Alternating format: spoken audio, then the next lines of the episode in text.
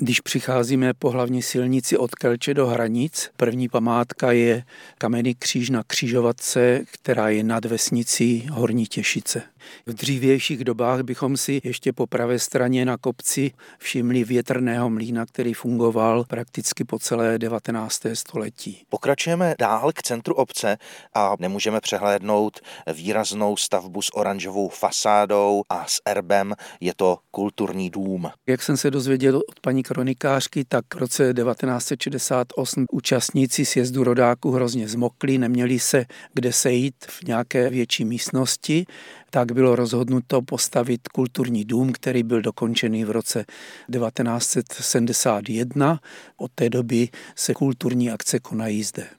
Kulturního domu už je vidět nejvýstavnější památka Horních Těšic. V horní části návsi, která má takový trojuhelníkový tvar, stojí stavba kaple Pany Marie. Uvádí se, že byla postavena v roce 1875, ale já jsem našel ve farním archivu údaj 1882. Možná, že nějakou dobu trvalo, než se postavila, když byla vyhlášena sbírka. Předchůdcem této kaple byla zvonička a dřevěná socha Pany Marie.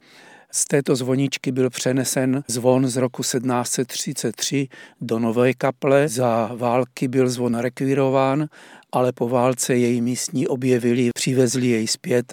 Na zvonku se můžeme dočíst, že ho ulil Johann Antonín Bér z Olomouce. Kaple, jak už jsem naznačil, je nápadná, hezky opravená, stejně jako pomník vzadu u závěru kaple tak vedle kapličky je vlastně v takovém výklenku oplocení kamenný pomník postavený na paměť osvobození sovětskou armádou. Podle paní kronikářky v obci zahynuli při osvobozování tři sovětští vojáci, kteří byli na tomto místě pohřbení ale později byli exhumováni a odvezeni na společný hřbitov do Olmouce. My se dostáváme ještě pod kapli, odsud vidíme hasičskou zbrojnici a uprostřed křižovatky štíhlý sloupek nahoře s křížem tak je to pomník padlých v první světové válce. Z Horních Těšic tehdy padli tři muži. Jejich fotografie a jména jsou v dolní části pomníku. Nahoře pod kamenným křížkem menší relief ženy s dítětem, což může být Pana Marie. Vzadu je potom věnování od obce z roku 1925, kdy byl pomník odhalen. Míříme z návsi cestou k přehradě a ke skaličce a po pravé straně si všímáme jiné sochy Pany Marie s Ježíškem. Je to socha Pany Marie Hostýnské na kamenném podstavci, na něm je věnování, pomník postaven nákladem Marie Oravové číslo 22 roku 1946. Podle paní kronikářky nechala sochu postavit paní Oravová jako poděkování za záchranu a uzdravení její dcery, pro jejíž uzdravení se usilovně modlila k paně Marii. Kousek dál si můžeme u silnice ve svahu všimnout několika kamenů a na tom centrálním je něco napsáno. Je napsáno, že je to lípa Antonína Švehly, zasazená v roce 1935. Lípa stojí hned vedle tohoto kamene a je to jedna z mála památek, které se na Antonína Švehlu zachovaly.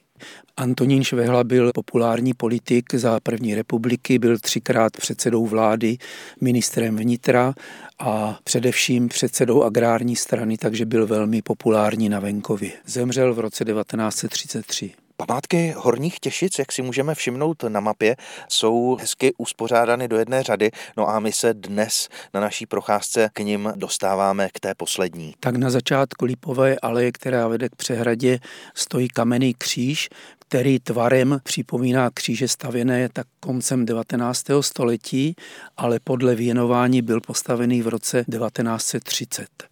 Z tohoto místa se můžeme rozhlédnout po okolní krajině.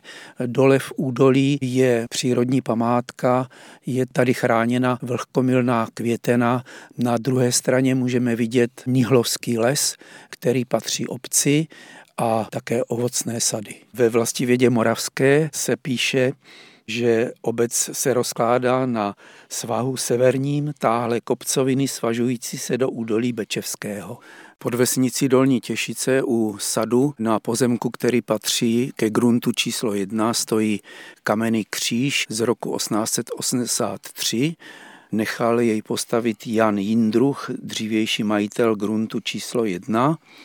Na tomto místě dřív stával dřevěný sloup se třemi obrázky svatých. Ke gruntu číslo jedna na jehož pozemku ten kříž stojí není daleko. Ano, je to velký rozsáhlý grunt v té dolní části vesnice. Má číslo jedna, protože patřil dědičnému Fojtovi, Tady to byl rod Mašláňů. V kronice se píše, že v roce 1797 měl určité povinnosti týkající se robot, jako například, že musel převážet ryby z jednoho rybníka do druhého, ale také oznamovat císařská, královská a zemská nařízení občanům vesnice. Zajímavé je, že i současný starosta se jmenuje Mašláň. Co to znamená dědičný fojt? Dědičný znamená, že vrchnost dovolila tomuto rodu vlastně, aby předával statek z otce na syna a zároveň tím předával i určité povinnosti a práva, které patřily k tomu Fojtovi. Týkalo se to právě vztahu jak vůči vrchnosti, tak vůči poddaným. Vlastně on zodpovídal za to, jak se vykonávají roboty, chodil na takové týdenní porady do města Kelče a potom vlastně rozděloval roboty podle potřeby vrchnosti. Dnes se starosta dostává do své funkce volbami, tehdy se tato funkce dědila. Souviselo to právě s tím, že v čísle jedna bydlel velký statkář. Byl to vlastně největší statek a k němu často patřily ještě další práva, třeba tady to bylo právo šenkovat pivo a také si ho dovážet. Někde to bylo právě právo vlastnit hostinec, anebo někde to bylo v souvislosti s mlínem. Jaký je rozdíl mezi Fojtem a Richtářem? Je to v podstatě jenom jiné pojmenování stejné funkce. V České republice můžeme historicky vidět takovou čáru. Severní Čechy a Severní Morava patřila pod Magdeburské právo, a tam se představený té obce jmenoval Foyt a v té střední a jižní části republiky se nazýval Richtář. Dostáváme se ke kapličce, která je nápadně podobná té, kterou jsme viděli na návsi v Horních Těšicích.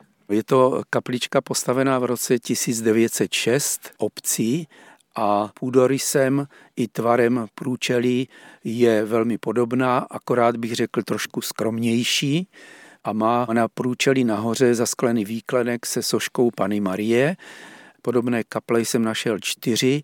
Tři jsou vlastně vedle sebe, Horní, Dolní Těšice a Zámrsky a ta čtvrtá je v místní části hranic, která se jmenuje Velká. Tady stojí v parčíku v dolní části obce. Uvnitř vidíme panu Marii Hostýnskou, protože Hostýnské vrchy jsou nedaleko.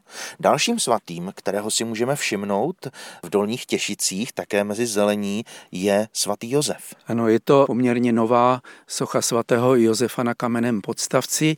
Když jsem k ní přišel, tak jsem nezjistil ani letopočet, ani žádné věnování, ale v kronice se píše, že tuto sochu nechala postavit paní Marie Mašláňová, bytem v Polešovicích, jako rodačka z Dolních Těšic. Původně si přála, aby socha stála na jejich poli, ale místní občané ji přesvědčili, aby postavila tady v dolní části vesnice. V horní části ukřižovatky stojí další kamenný kříž z roku 1863 na místě bývalého dřevěného kříže. My se vrátíme do dolní části k horním Těšicím, kde vidíme jeden z výrazných prvků zdejší krajiny, velkou vodní plochu. Přehrada se jmenuje Horní Těšice, ale hráz i plocha nádrže je vlastně napůl mezi horními a dolními Těšicemi a tato nádrž byla postavena pro místní JZD k závlahám. Jsou vidět ještě na okolních polích železné rezavé roury a nefunkční čerpadla. U přehrady jsou nějaké chatky a také kiosek a místní tam mají takové výletiště, kde pořádají svoje místní akce a nad přehradou potom je údolíčko, louky chráněné jako přírodní památka. Roste zde 167 druhů vyšších rostlin a také tři z ohrožených druhů u polí nejvyšší, lilie zlatohlávek a kruštík modrofialový. A dva drobné žluté kvítky u polínu evropského se dostaly také do znaku Dolních Těšic. Proč se ta obec vůbec jmenuje Těšice? Těšili se tam třeba na jaro, až začnou kvést u políny, až se příroda zazelená? V obou Těšicích se pišní tím, že jsou uvedeni již v listině biskupa Jindřicha Zdíka z roku 1141 a podle místní pověsti tehdy neměl kdo obdělávat zdejší pole, tak biskup povolal kolonisty z Čech a vesnicím se říkalo Češice a to v tom raném středověku a až později se název Češice změnil na Těšice. Podle historiků se ves jmenuje podle osobního jména Těch nebo Těž, byla to tedy ves lidí Těšových nebo Těchových. Dnes opravenou žlutě zářící historickou budovou s fasádou barvy jakoby převzaté od zmíněného květu u Polínu je obecní úřad Dolních Těšic. Je to dům, který má zajímavou historii. Původně jej postavil místní občan Josef Gavenda a sloužil jako místní hostinec. Ten v roce 1895 koupila obec, nechala ho opravit a nahoře byl velký nápis Obecní dům a od té doby slouží obci. Je tam jak sál, tak místnosti pro řidiče autobusu, kteří sem přijíždějí pozdě večer a ráno brzy odjíždějí. U ovocného sadu si můžeme všimnout, že v kraji žije také vysoká zvěř, která má ráda kůru těchto stromů, ale my se vlastně můžeme na lesní zvěř i v Dolních Těšících přijít podívat. Obora vznikla v roce 2015 a tady je farmový chov jelenů, muflonů, divočáků, třeba i drobné zvěře lesní. Na tu se se mohou po dohodě podívat jak jednotlivci, tak školní výpravy. Jaké pověsti se o zdejším kraji tradují? Na území obce byla podle pověsti postavena tvrz a její majitel se zamiloval do dcery Vladiky z tvrze v Zámrskách, která se jmenovala Kateřina.